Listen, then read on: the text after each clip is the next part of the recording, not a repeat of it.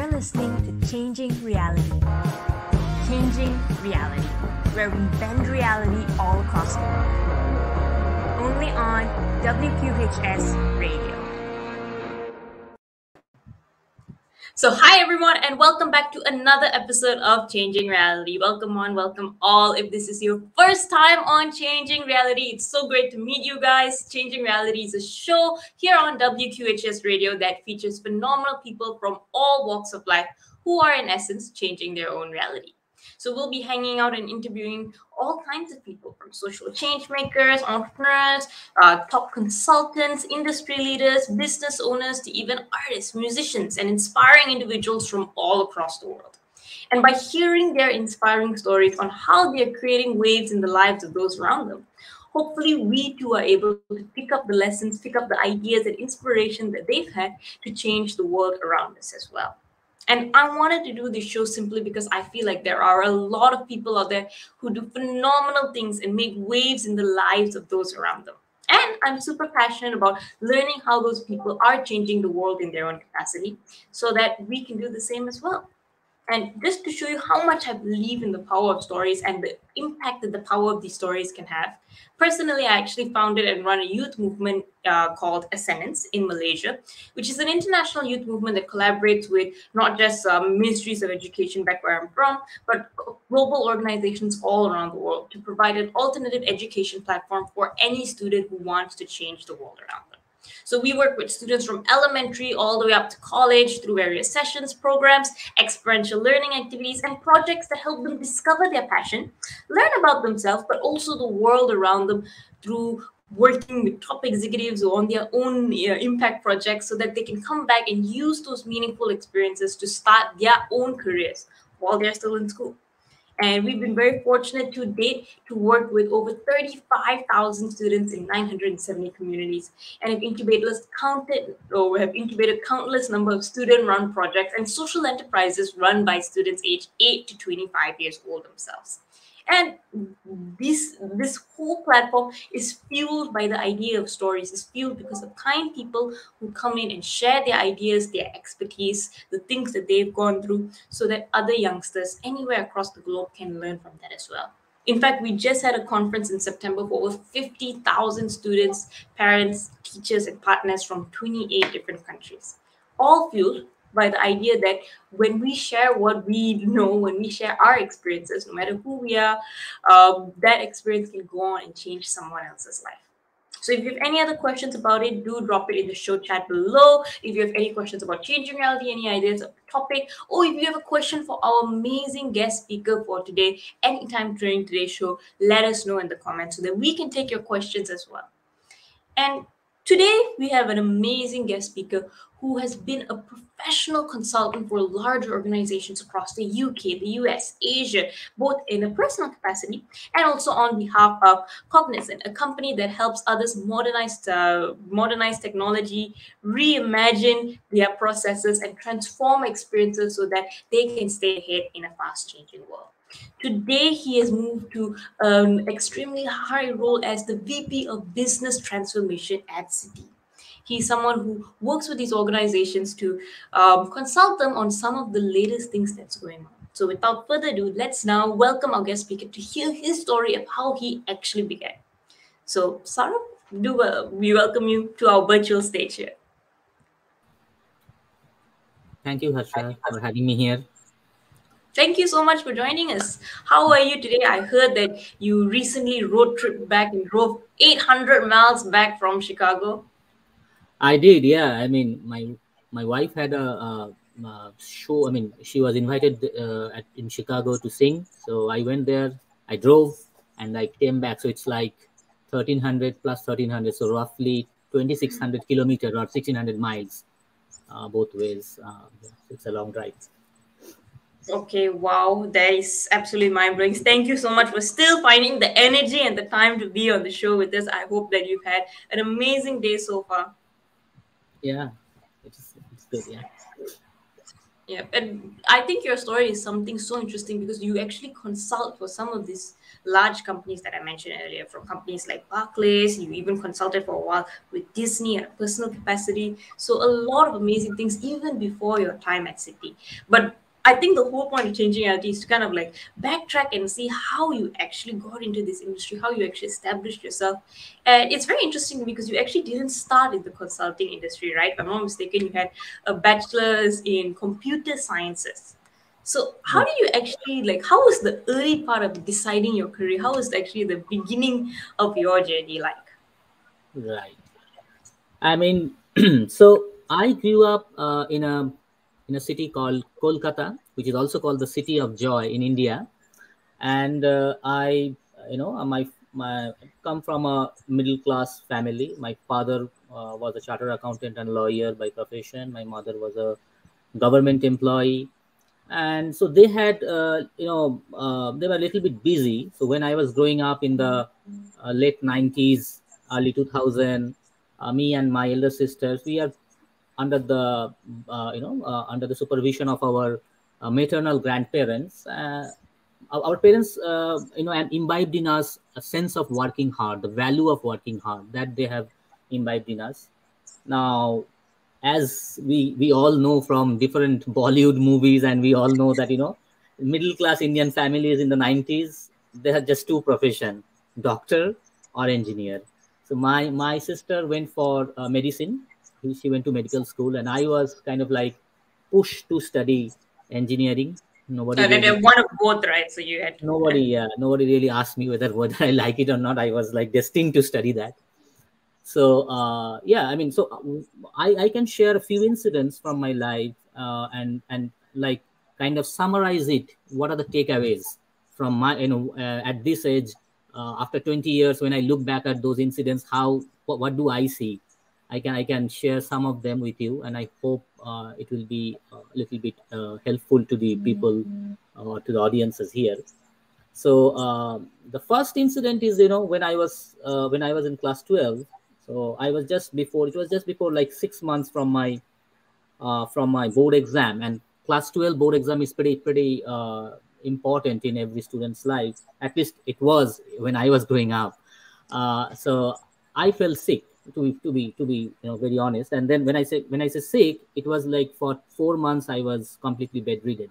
So everyone was saying that you know don't take the exam etc etc and it was like impacting me both psychologically and i was already uh, pretty weak. So uh, my, my parents and particularly my mom uh, she kind of like pushed me and said that no you have to take the exam. You know it's a board exam. You, you know make sure. So i kind of like uh, you know managed uh, and took the exam and uh, by god's grace i it was uh, it was uh, i got a decent score. I got into an engineering college. Now with all with this this is a simple story to hear but what i am trying to say is that you have to be resilient to the outs there are a lot of things which are outside and beyond your control. So you have to be resilient. That is the first takeaway i would say to my uh, young fellows.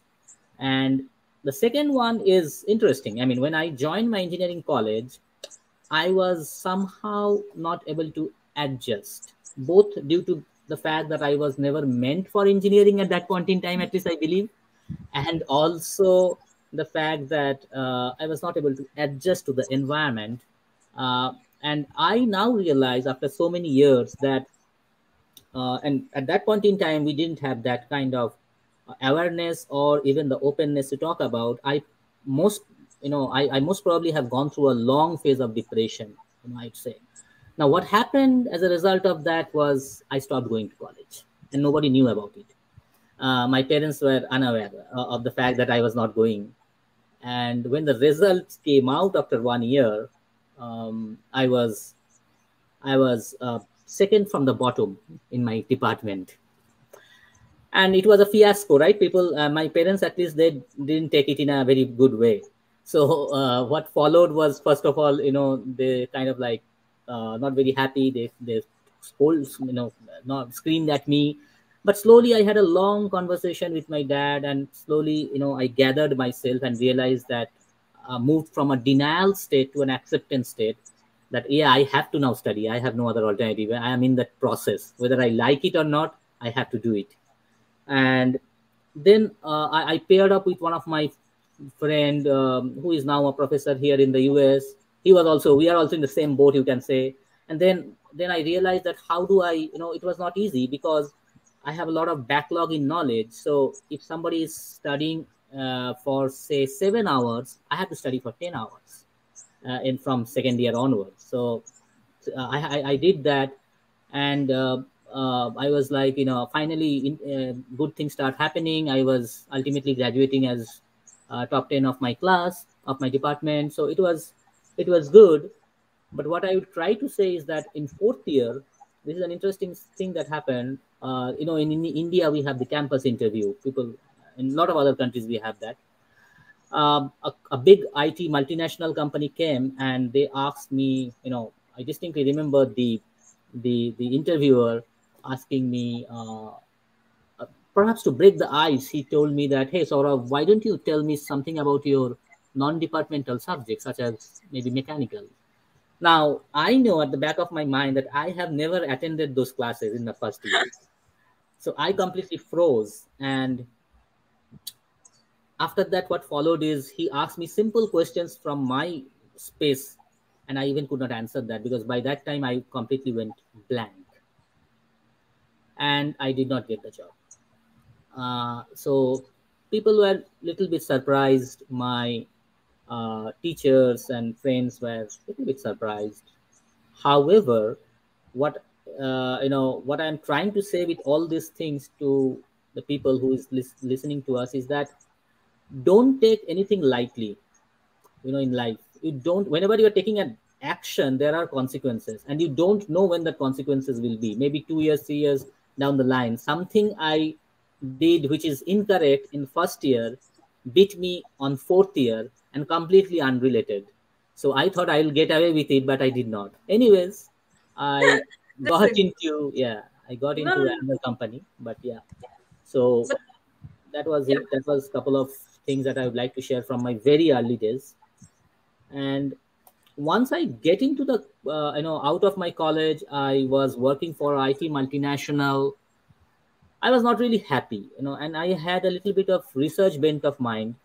I still do. Um, and uh, I applied for a PhD program at IIM Calcutta and I got uh, admission there.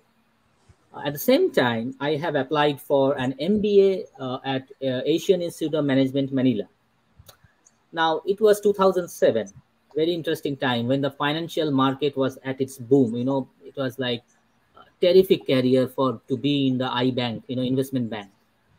Now, uh, I thought, you know, that was exactly my plan that I, in two years, I will be out of, you know, I, will just be done with my MBA. I am, I'll either uh, be in iBank in, in either Singapore or Hong Kong. That was exactly my plan in 2008, 2007 and with that idea, I joined uh, my course. Uh, and I went there. I, I remember the date was 15th of August 2008. I, I, I landed in Manila. Uh, uh and and uh, on September, with just within a month from that time, September 2008, we had the global financial crisis. And then we had the big collapse from, you know, the, the Lehman Brothers, it, it collapsed. So I, I remember that day. It was the mid of September 2008 i was just you know i was sad and i was just telling myself oh boy you know there goes your dream of becoming an ibanker i was just standing behind the manila bay and i was just thinking. So uh, there's no shortcut in life you know. I, I mean there's no you have to be really passionate about something and then get into something. That's the takeaway from this. But that is that is a very crazy story because you, you can imagine like like if the whole industry collapsed overnight and you're you're just in that path and all of that at that point of time, how did you feel and how did you move forward? Because I feel like we're in a position right now where a lot of people plan to do something and then a pandemic came for two years and mm. disrupted all of their plans. And then now that things are starting back up, they're a little bit lost of where should they go and what should they do. And I think that, and maybe it's a milder version of what you were feeling at that point of time when you had to change your plans as well. So how did you even dis- like think about what to do next? So like like there's so many things you could have done. You could have like the options would seem very much different now that the first plan that you had fell through. So how do you even decide what to do next?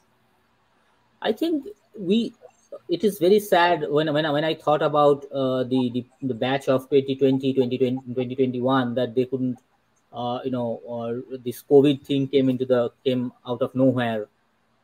However, you know these things have happened in the past. If you look at the 1997, we had the Asian crisis. You know, uh, at least from a job market standpoint, COVID is very unique because you can't even attend the class. That is very unique. But from a job aspect, uh, it has happened in 1997 when the Asian market collapsed. It has happened in 2002 dot com bubble collapse. It has happened in 2008 when the financial market collapsed. So multiple times in the history, and if you have studied economics, you will understand that there is a concept of business cycle, right? So that there is a there is a peak and then there is a uh, then there will be a downside. Right now we are we have you know it's it's in the history uh, I think it's it's the longest expansionary period that we are going through. That means we have the last recession that we had was 2008. Until now, we hadn't have any, we don't have any recession, which is great, but that does not mean that uh, you see what happened in China, right? A Few weeks back, the the, the collapse in the uh, that that big construction company uh, failed to pay their money. So we don't know exactly what uh, awaits for us. So what I'm what I would tell everyone is that you should have a plan b always don't get fixed on uh, anything you know that that i will have to do this thing yeah it's good you know you should have a but you should always be a little bit of flexible and what if it does not work so you have should have a plan b always in mind in my opinion so yeah that will be my answer to that and for you back then, did you already have a plan B, or were you having to come up with a plan B at that point of time? No, I didn't. So I am this. I'm telling you so that you don't have to learn the hard way. the warning. Okay, okay, got it. Right. so so I learned it the hard way. So I was like, uh, I, I was at a loss. I was thinking, what should I do? And you know, this was my uh, at least my I cannot say my dream was to become a I banker, but at least I my wish or desire was there. It's and, the dream at that point of time. yeah, and then I say that okay, then whatever next best solution or you know whatever I have, I will take that. But on the top of that, you know, I, I to add to that, I will say, you know, one another couple of things happened during my uh, MBA stint is that I went to a school which was founded by the Harvard folks in the 1960s, and it was absolutely, it is still that absolutely case study oriented. In 2008 i had no idea what the heck that means you know what what what what, what that uh, case study st- you know uh, mode of uh, you know uh, you know interaction mean. And when i understood that i realized that in a class of 100 i have to uh, like snatch a few minutes or maybe not, not even a few minutes or maybe a fraction of a minute. And then because we have 60 minutes and there are 100 people everybody wants to uh, talk. So i have to do that and i have to make some meaningful argument such as so that my professor or whoever is marking me you know uh, basically uh, uh gives me a good grade. So that was the when i realized that i was not very i was extremely scared the primary reason being i know i had this problem of you know like when i speak fast I, I have to do a conversion in my mind from my native because I'm not a, a native English speaker, uh, and and I have to do a conversion first of all, and then I have to place my argument. If I do the try to do both things simultaneously and then speak also, there is a high chance that if I have to say A followed by B followed by C, I might saying B followed by C followed by A, and the person hearing will not be able to make sense, you know, any sense out of it. And so i was not really i was really scared that i have to do i mean i was good at math and all those things that i can manage but at least these things communication was not really uh, forte. On the top of that the first week we are there i remember they gave us a psychometric test. And it's basically an mbti Myers-Briggs personality test and for the people who, who don't know it it's a, it's a personality test which which categorizes a person in one of 16 personality types. Now and and the i don't know the the reason that they conducted the test and i was even not aware of this test when i initially took that. I thought it was a fun so i you know answered 150 questions. Now when the results came out i realized and then they gave a distribution like for example personality x 15% so that means fifteen percent of the batch is belongs to personality X, something like that. Now, I realize that I am, I belong to a personality type which is one percent of the batch. This is the first realization. And then, uh, if you, if anybody is aware of MBTI, he or she will understand that if you can go to the website, and they can, uh, there are multiple websites, and they give you some sort of a indication of what should be a preferable career path for that personality type. Hmm. So I know my personality type, and I went. Obviously, I, everybody was inquisitive, so I went to the uh, couple of websites and I made a lot of searches, and I realized that what came out of those, you know, the preferable personality profession that the sites or the you know some very authentic sites were suggesting was to be a priest, to be a healer, to be a psychological counselor, a social worker, like this kind of, which is not bad, but it, it is very different from my idea of being an investment banker or in consulting that space. I think it's the exact opposite, but okay. so I was not really, I mean, I, I remember I was very disturbed and I talked to my father that, you know, I think I made a mistake of leaving the PhD I should, I, you know, I am meant for that. I am not meant for this. Now, my father said that, you know, you are in that, you are now in that, mm, uh, like that, that assembly line. You cannot really do anything.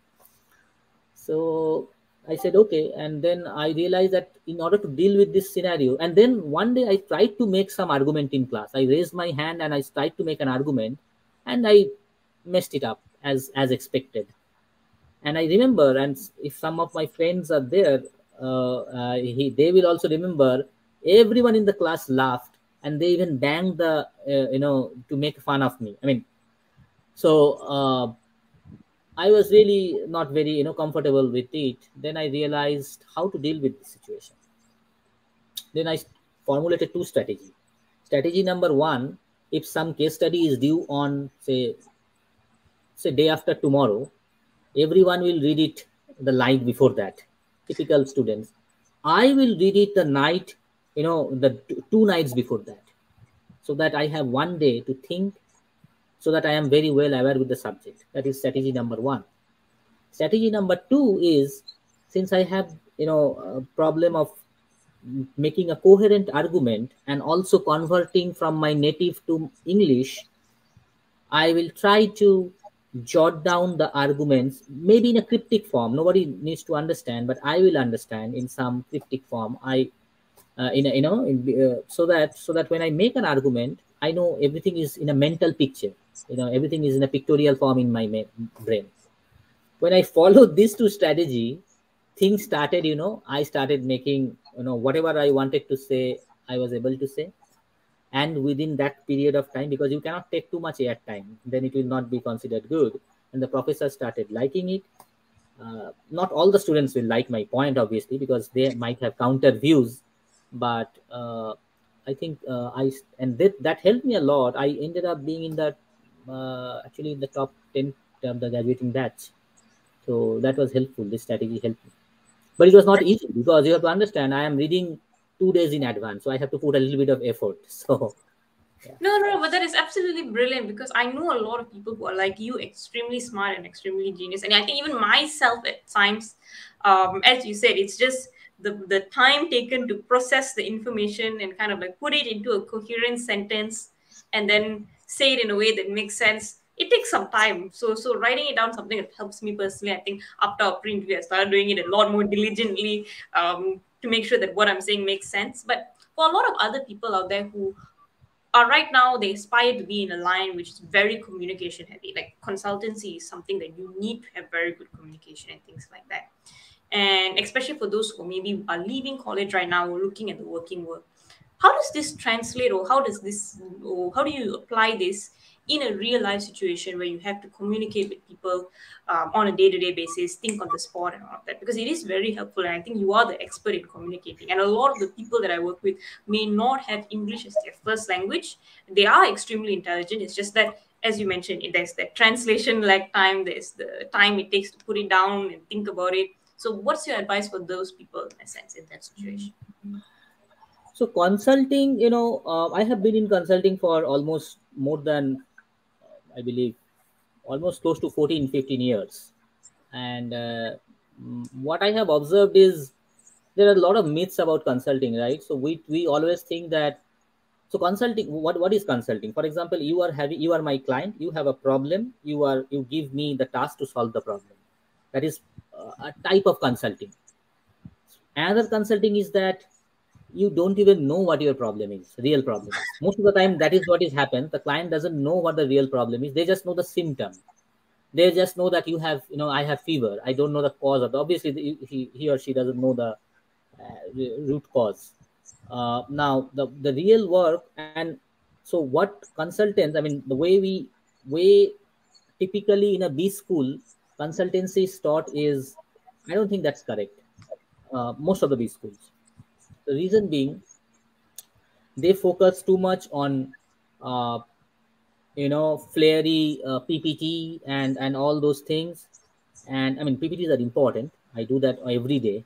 Uh, but but but but um, less on uh, less on substance. When I say substance, I mean, and that's when uh, maybe in the later part, I, I realized that I should be doing another degree. That's when I went to NYU Stern and uh, studied the uh, business analytics because I realized that mm, you know there is a concept of HIPPO, H-I-P-P-O. It means highest paid person's opinion.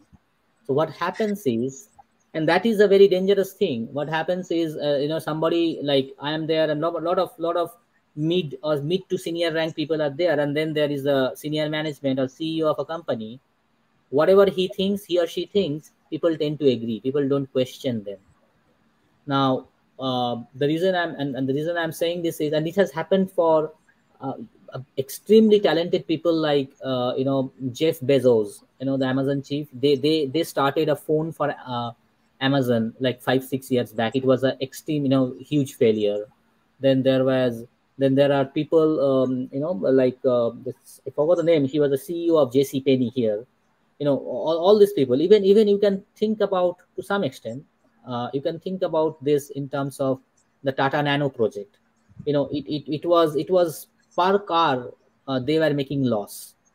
If you are if you make loss per car you obviously you cannot have your fixed cost uh, you know uh, uh, covered. So anyways so so th- these kind of things happen because mostly so the, the work of a consultant. So what happens is that in the b school they will teach you mainly about uh, your gut feel you know instinct you know all and, and and flary language and all these things. Less focus on data. That used to be the norm like six to seven years back. Now everything has to be they have under, uh, understood the fact the importance of data. And now if you see most of the b school they have introduced courses on data science they have introduced courses on business analytics 10 years back. These courses never existed. And and and even new new profession is coming into the picture. For example earlier like 10 20 years back you only used to have a CF, ceo under him or her there will be a C, uh, cfo a cmo a chief financial officer a chief marketing officer a chief hr officer chief operations officer. That's it. Boom. And then there will be rank and file people. Nowadays you see cdo chief data officer CAO, Chief Analytics Officer. So this kind of you know Chief CTO, Chief Technology Officer. Why these pictures are this this thing new new profession or new roles are coming to the picture because people have realized that you know you have to delve much deeper to sustain in this competitive world and the the, the, the, the art of consulting it doesn't mean that you will baffle someone with your flary language you need to have some very data driven analysis. So to the budding consultant, my suggestion will be uh, focus more on analysis. When I say analysis, I mean to say you have to be little bit good with numbers. You cannot just uh, just uh, uh rely on you know at least with data. The data is not not not uh, number is very good, but data you have to be good with. So data skills becoming very important, and also it's not necessarily that you will always give something which is which doesn't exist. Like you know very counterintuitive. No. You can give a, a, recommendation which substantiate the client's standpoint. That is also fine. I mean for example the client believes that you know this is these are the things. But you do it but that is his belief. You do an analysis and you then back to your argument with data and confirm his belief. That is also a good good consulting. So consulting doesn't mean that you will be you know coming up with some new theory always it come it if it is if it does uh, if it is something counterintuitive it's very good. If it does not then it's also fine. So yeah to answer your question consulting has many aspects. So it's not about coming up with some like as you said something with a lot of flair a lot of um, a drama and all of that or something like completely out of the norm. It is really about following the story following the numbers understanding the actual thing and diagnose and saying it as it is in a way. Okay that, Yeah. that's a very interesting thing. This is something that i'm assuming you got through experience that you learned over time and all of that. But how were you like when you first started out in this industry? Was was this something that you like like you immediately got or like like tell us this, the beginning stories of your consulting Yeah. journey. So uh, i'll tell you one interesting story. You know uh, uh, my my boss uh, in 2010 uh, he's now uh, I, mean, I think he has now retired or he is the partner of, of, of my earlier firm he told me that one two things are important. One is your performance. That is very important to for you to rise in your life. Another thing is your perception. What other people perceive about you. That is and both the things have to be in sync. You cannot have someone high performing without any perception. I have seen a lot of people like that they are really good worker but the the boss doesn't perceive them in that way that they're good worker. They will never get promotion. Very sad but that's true. On the other hand i have seen another another spectrum of people who are all about perception with no substance. Now they can succeed in some long uh, short term for some time but in the longer term in 5 to 10 years down the line they will be caught and you know they will be out of uh, business so both the things are important. That that that is very important my my supervisor or my boss told me. And um, but there are a lot of hiccups right? So for example i was a reasonably a good performer in my organization and i was expecting a promotion one year. And uh, uh, I, you know and, and and i did not get promotion somehow. So i was sad. So a partner of our firm in the us uh, he called me up and he said that hey don't worry you know all these things um, uh, next year you will, you are going to get the promotion. I am there. And before hanging up the phone i it was six seven years back. I remember he told me that don't worry i am here and i am not going anywhere. This was the month of november end 20, 2015 maybe? Yeah 2015 and by january 2016 he was fired. Entire restructuring was done. And you know entire my a new boss came in and in that year also i didn't get promotion because that restructuring happened. So thing was i was obviously very dissatisfied. But what i'm trying to say is that we expect the unexpected things. So things are very uh, you know dynamic in nature. Uh, you have to be really uh, you don't know what will happen. So uh, but it's sometimes at the hindsight uh, i have learned in a hard way from all these things that uh, you know they, you have to have a plan b. You have to expect the unexpected things and you it, it's not about flary language it is important but it's also about the substance, uh, your data, and all these things. So this is how I have learned uh, over the few years. Yeah. That's a very nice way of putting it, and I think that you speak a lot of truth. I think people tend to focus on one rather than the other at times. Some people say, just do the job, the job will speak for itself. Other people will say, you need to put, put yourself out there. And I think you merge both perceptions very well. It's very interesting. Yeah, How you need to like? market yourself also, right? You need to market yourself, but that marketing cannot be just based on uh, just like that. You know, just it cannot be something which is empty. So it has to be backed by some substance. Uh, so yeah, as I said, both the things have to be there. Sorry, go on. Hmm. Thank you, thank you for sharing. When you are actually working with your clients, when you're working, when you're consulting on different cases, that also requires you to have to do both in a sense, perform well, but also kind of like be credible in the solutions you're proposing in the consultancy that you're giving to your clients. What are some of the most uh, interesting stories you have where you've had to do this for the clients that you work with? Um, you know that so i had the opportunity uh, i believe to work in India for some time, and in UK uh, for a very brief period, and then um, for a reasonably long time in the US. Uh, now, again, I mean, I cannot stereotype it, but the the uh, the culture is very important, right? So different country. One thing is very sure. Most of the time, what happens is that as a consultant, when I go, mean, now I am no longer a consultant. I am on the other side of the uh, uh, picture now. But but earlier, yeah, in my in my past life, I was like consulting ro- in a consulting role. Now, initially, they don't trust you. They cannot trust you, right? Because you are an outsider and you you have access to their data, their process, everything. You know their risk and control. You know a lot of things about them. So they don't really, and you know their weakness, the weakness that is inherent in their system and in their process the way they run the business. So they don't want to share. The first problem you you you feel you know you get is that they, they will never share information with you. Right?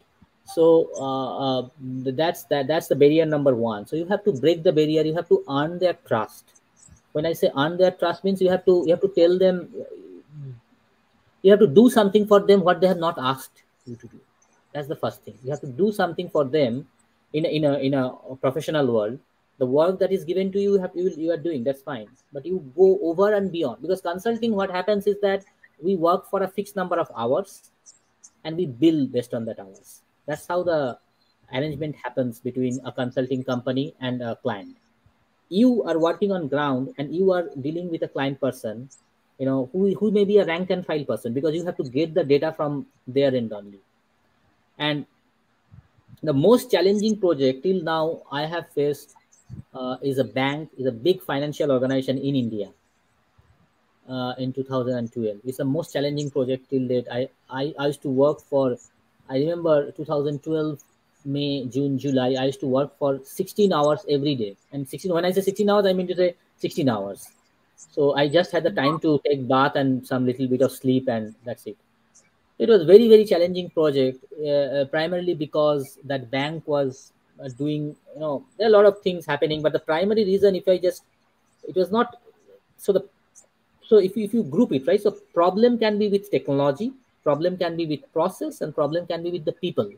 Most of the time we have seen that the problem is with people. Technology is very easy. We have there are so many technologies in the market. There's, and uh, it's not a, it's not a big thing. Process is number two. Number one is people. The, dealing with people is extremely critical and and uh, you know you have to so i remember i i really earned their trust and and it, it was not an easy thing. They were there they were I, I was working in mumbai and they were not really they were not really open to me in the very beginning. They were not at all cooperating with me. But slowly and slowly they if they have asked me to do if i am assigned xyz task i did that. And on the top of that i stayed much more you know i never billed for those hours initially at least for the first one month. I stayed one or two hours more every day in the office with those persons and so that they un- they, they get a feel that i understand their pain. You know yeah. that is very important. The moment you earn their trust then uh, slowly and slowly things where they were opening up they were started sharing the data and the process weakness and things become very clear but uh, so my, my point is for a consulting budding consulting this is very important. Don't just think that you know you will work for eight hours and bill for eight hours. No no no it doesn't work in that way. You need, in initial phase you have to work for 10 or 12 hours with the operations people who are actually running the show. And then you gain their trust. Then they understand uh, then they become very friendly with me. And you know i am in touch with a few of them in 2021 also. It's almost more than nine years now so oh, wow. and, I, and I work in a different organization. They work in a different organization in India. I am here, but I'm still in touch over LinkedIn with uh, two or three of them. So uh, it's it's a more of like a relationship building. I believe. Yeah. That's a very, very good point. And I also like that part you brought up where it could be a problem with the technology, the process, or the people. And I agree that many times it is the people that actually need a bit of a a change in either mindset or a change in either the way they approach things. But it's also the hardest to actually, I would say, diagnose and work with people in a it's, sense. It's very, very hard because people are complex to deal with. That they have a, for example, whenever a consultant consulting company goes to a client, the operations people think that they will be fired. These guys are coming here, they will change the process, and and this is the mindset. This is the mindset, right? They they're, they're going there, so that's that's a that there's a fear psychology, and that's that's why they don't uh, most of the time they don't share the data. Uh, so, but that's not always the case. I'm not not saying that is I cannot say that is never the case, but that's not always the case. So you have to you have to really uh, understand their actual pain, you know, the real pain they are going through in, in the operations because operations work day and night, uh, almost 24 hours. I have seen them working. It's really, really. So, uh, so that, that, so I think I think compassionate. It's it's it's a very it's it's not a people think that compassionate means to spirituality and uh, religion. Compassionate has nothing to do with that. I mean, it has a lot of things to do with that, but at least in the professional world also, I think compassionate, being compassionate is very important. That's how I put it. That is something that I agree with too, and I think that your Myers Briggs personality test maybe wasn't too far off in that case. Oh when yeah, you... yeah, yeah. no, I mean, I mean, like, I, I think it's a very good point, and this is something that I feel is often overlooked by many people, and and based on my perception, it's like when when when people are trying to change something or when they when something needs to be changed there's often a lot of resistance. Or even when you when you come in you propose a solution and things like that especially when it's regards to people and even process at times it can be followed for a while. But eventually people the, the, the resistance to change comes back and either they fall back to their previous habits or they uh, or, or they find new issues in a way. Yeah. what's your advice to ensuring that change is sustainable and that it's long term is that even possible? Is that a myth that we can actually change? Or like how do we actually get people to change like genuinely in a sense i don't uh, uh, okay i i i agree uh, uh, change is required. Um, but what i don't really agree and particularly in the fast paced technology is that you know if you make a change and if you then if you stop doing anything you know it, it will not work. So you have to make changes at a constant uh, rate. Otherwise uh, you know soon you will be out of the you know out of the your computer so it's not one fix all solution yeah, yeah it, will, it will never be one fix and that is true for not only for the and see nowadays we cannot even really distinguish between a technology firm and a non-technology firm for example, say Visa, it's a, it's a they sometimes call themselves as technology firm, and they are into a cards processing, right? So You have a Visa card and all these things. They're not technology. They could be. How do you really? So the, the the demarcation between a technology firm and a pure play financial or a FMCG company is getting blurred day and day because technology is everywhere. So you cannot really say that you know i am a procter and gamble and i am only focusing on some uh, you know uh, how the retail shops will uh, you know look like or the user experience. And even the user experience needs a lot of technical uh, input. So uh, so uh, i think technology is all pervasive and uh, the demarcation between a technical and non-technical farm will just uh, not be there in few years from now hmm. Every farm I, will have to be technological farm. So that's how I, I think. I think so. I think I think that's a very good prediction. I'll hold you to that. you also mentioned earlier that now you're on the opposite side of kind of like the story. Like previously yeah. you were in the consultant's shoes, today you're in the corporate shoes in a way.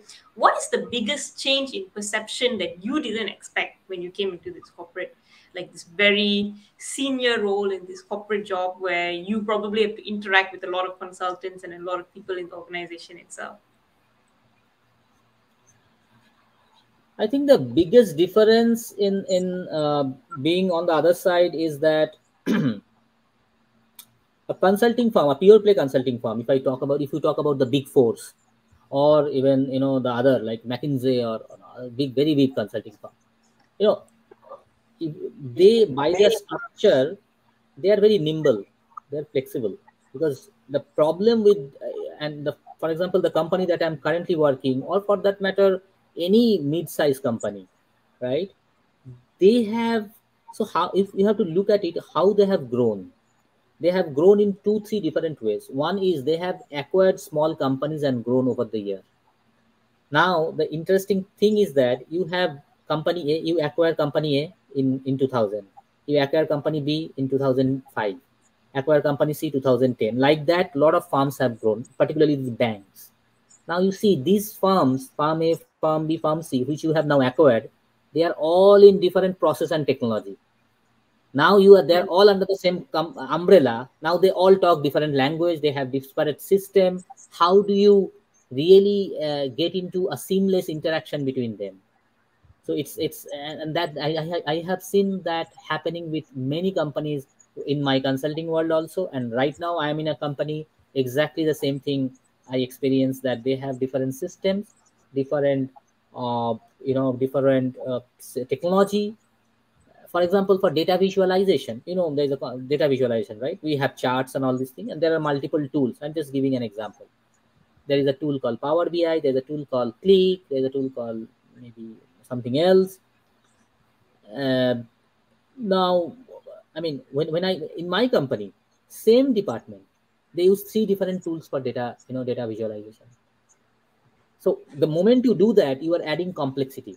So that to answer your question the, the, the biggest challenge for these farms like big farms like you know is that they have different layer. They have over the years they have built you know the, the ecosystem the te- technology ecosystem or the technology stack is really like high. There are too many layers into it and they have to simplify the system.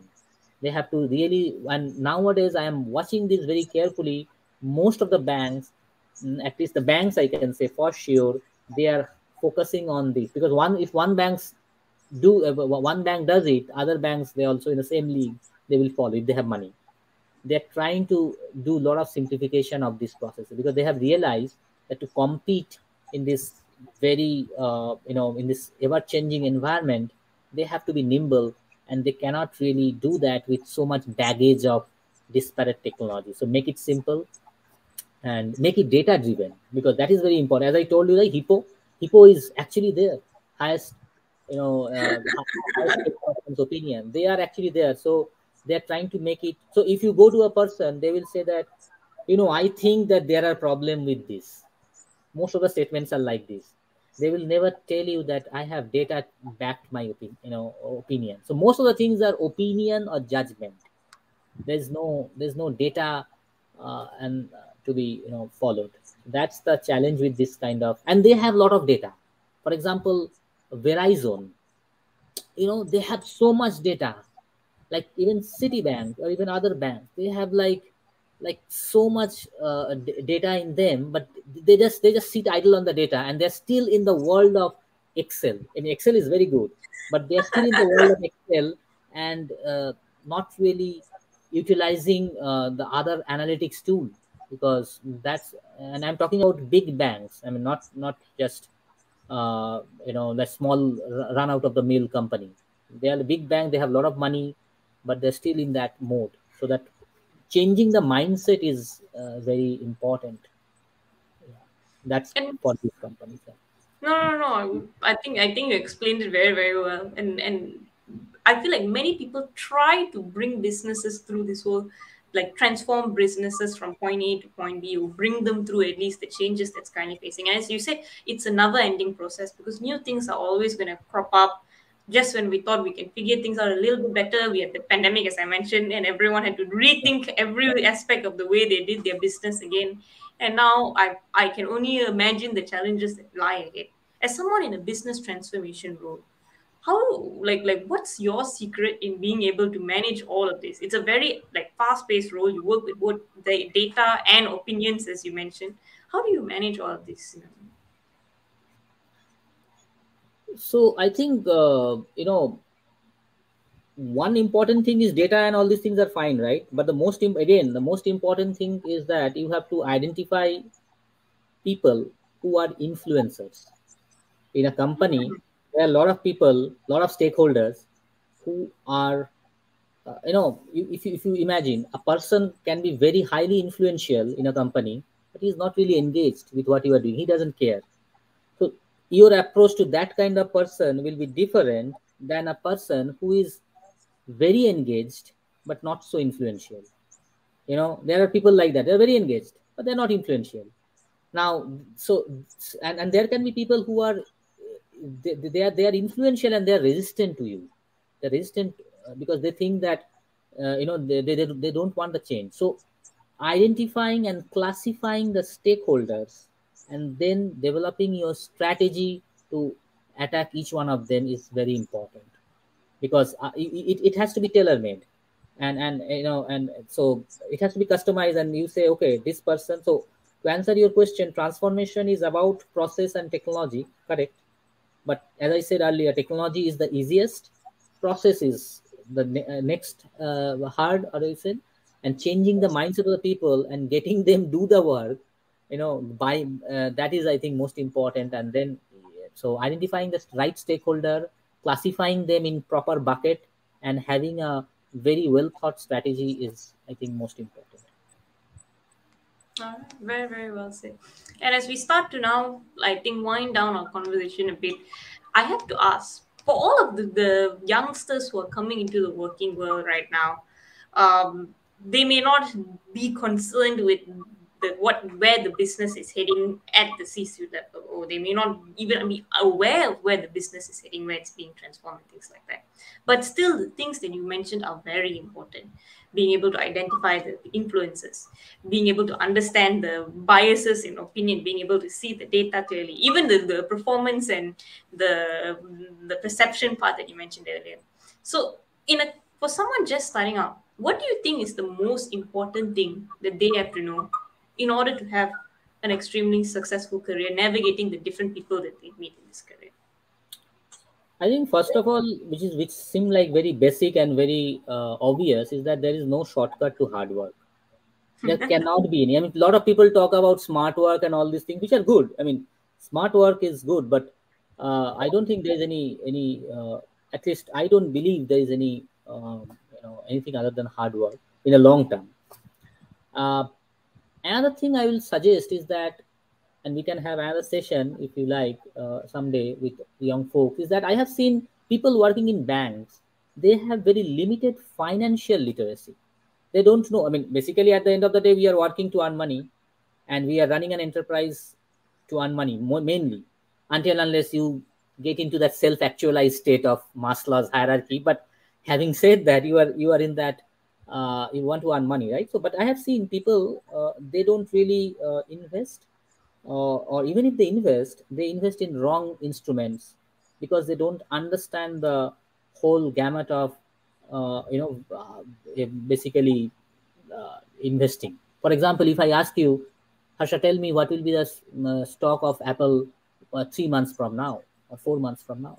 You will probably most of the people who are hearing they will start with today's price they will calculate a historical average rate and then they will say after three months this may be the rate of stock the basic problem with this kind of approach is that you have taken a wrong base. Who told you? Because the price of apple stock today and the price of apple stock in a depression time may be completely different. So you have to have that so the your base is incorrect. And then you are applying all your logic on that base and you are definitely going uh, in a wrong direction. So what i'm trying to say is that this kind of very basic financial literacy and what is your risk appetite? How much you want to invest for how long? You know for example um, you know uh, you, you might be investing a lot but then you are like taking the money out every time. That that won't, may not work. So you might need to have a balanced approach of hey i want to invest this much of money and i will not touch this money for so many years. When i say invest i mean to say it, it needs to be again proportionate between uh, shares and uh, you know basically bonds which is in india is called fixed deposits but i don't know what it's called uh, in other countries but basically bonds. So this kind of thing. So this kind of approach and that also varies on your age. At my age at your age you can go full bang into uh, you know in the, into the share and money market. I cannot. I have to be a little bit risk uh, averse and then a person uh, maybe at the fag end of his career he has to be absolutely discovered. And then you know so so that kind of approach. So financial literacy is very important. Data literacy is absolutely important. And it has to be part of your should be part of a curriculum uh, uh, which which is not there. Uh, you know and and i believe that because if you don't if you're not a person who is backed by data you will end up getting into a lot of bias in any decision. You know, for example, uh, I can tell you a very good example. You know, there is, for example, if if you buy something, you know, for example, if you follow keto diet, and you are you are a believer of keto diet, say for example, that means most most of the time what happens is subconsciously or unconsciously you will search or watch videos which are you know benefits of keto diet facebook google a lot of other search engines they understand your search pattern and then they will start sending you those news feeds which are related only to the benefits of keto diet. And that reaffirms your biases it reaffirms your it's called confirmation bias. It reaffirms your belief system and that's a very dangerous thing. You know this kind of this kind of bias comes uh, come into the picture you know. And for example you are very much into buying say like procter and gamble goods like pampers say for example somebody buys pampers. Now if if he goes to a shop and he doesn't find pamper you know and if uh, there's a clever marketer he will design a product which looks or the packaging looks very much like pampers. Then you will you will in, in your mind you will associate the outward characteristics of the product with its inward intrinsic characteristics and you will end up buying the product. You will think that hey this guy looks like pampers. That means it will have a very similar quality of pamper also. And pamper is a just an example but i'm just saying that this kind of this this is a bias. So a, a person who is like data driven should be dispassionate and ideally should be dispassionate of all these biases so a data literacy is absolutely important. And i think uh, you know like i think asking a right question is very important right? Smart question specific measurable attainable realistic and bound. So that is absolutely important because if you get a wrong answer to a right i mean right answer to a wrong question you are not going in a right direction okay so, that's a good point so, so i think these are the things people should think about uh, yeah and so that is how I, I look at it whatever minute Amazing. experience I have. and there's so many gems from this conversation there's so many things i think we can all take away but I have to ask one final question in a sense before we can wrap up and go back and rewatch this and digest all of the important things we've learned. But looking back, in a sense, you started as someone who was very much, I would say, like uh, us Gen Zs are today.